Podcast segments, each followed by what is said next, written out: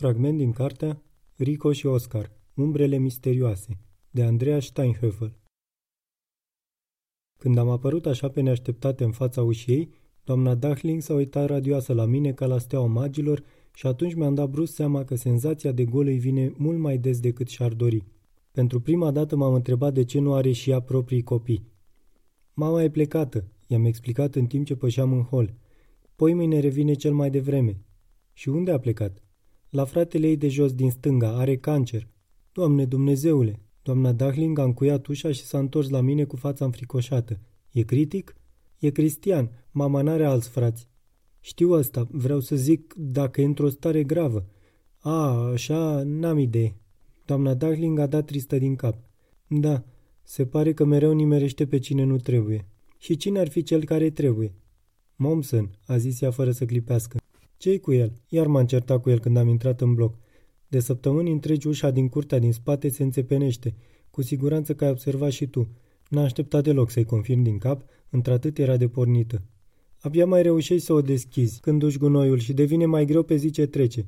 Dar ce crezi, că îi pasă cumva administratorului ăstuia sub formă de sticlă de rachiu ambulantă? Am ridicat din sprâncene și am urmat-o pe lângă tablourile cu clovnii plângăresc dincolo în bucătărie.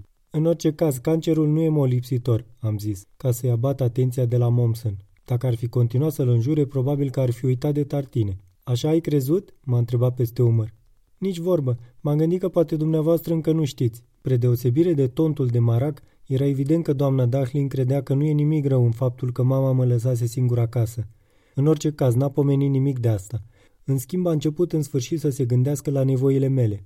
Tocmai voiam să-mi pregătesc ceva. Ai mâncat deja? Muesli, după amiază. Bun, atunci o să prepar niște tartine pentru noi doi. A deschis frigiderul și a scos cârnați și brânză, castraviciori și roșii.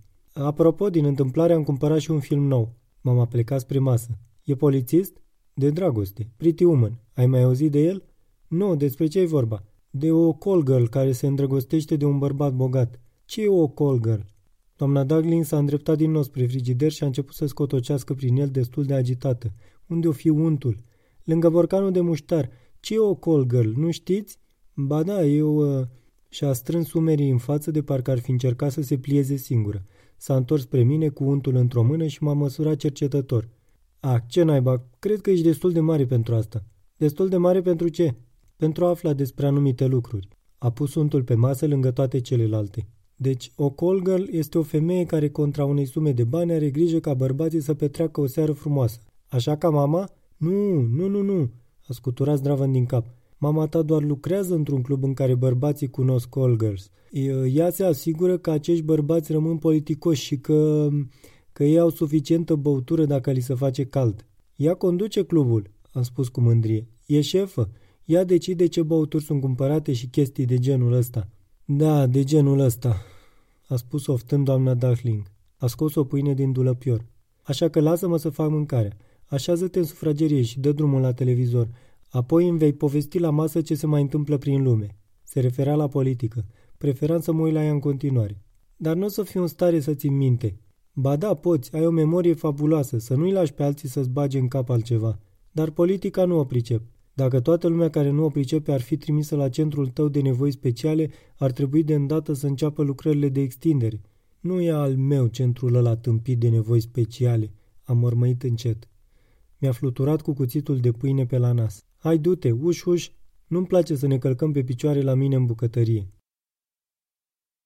A fost un fragment din cartea Rico și Oscar, Umbrele misterioase, de Andreea Steinhöfel, la editura Alfa, traducerea Monica Livia Grigore, lectura George Harry Popescu.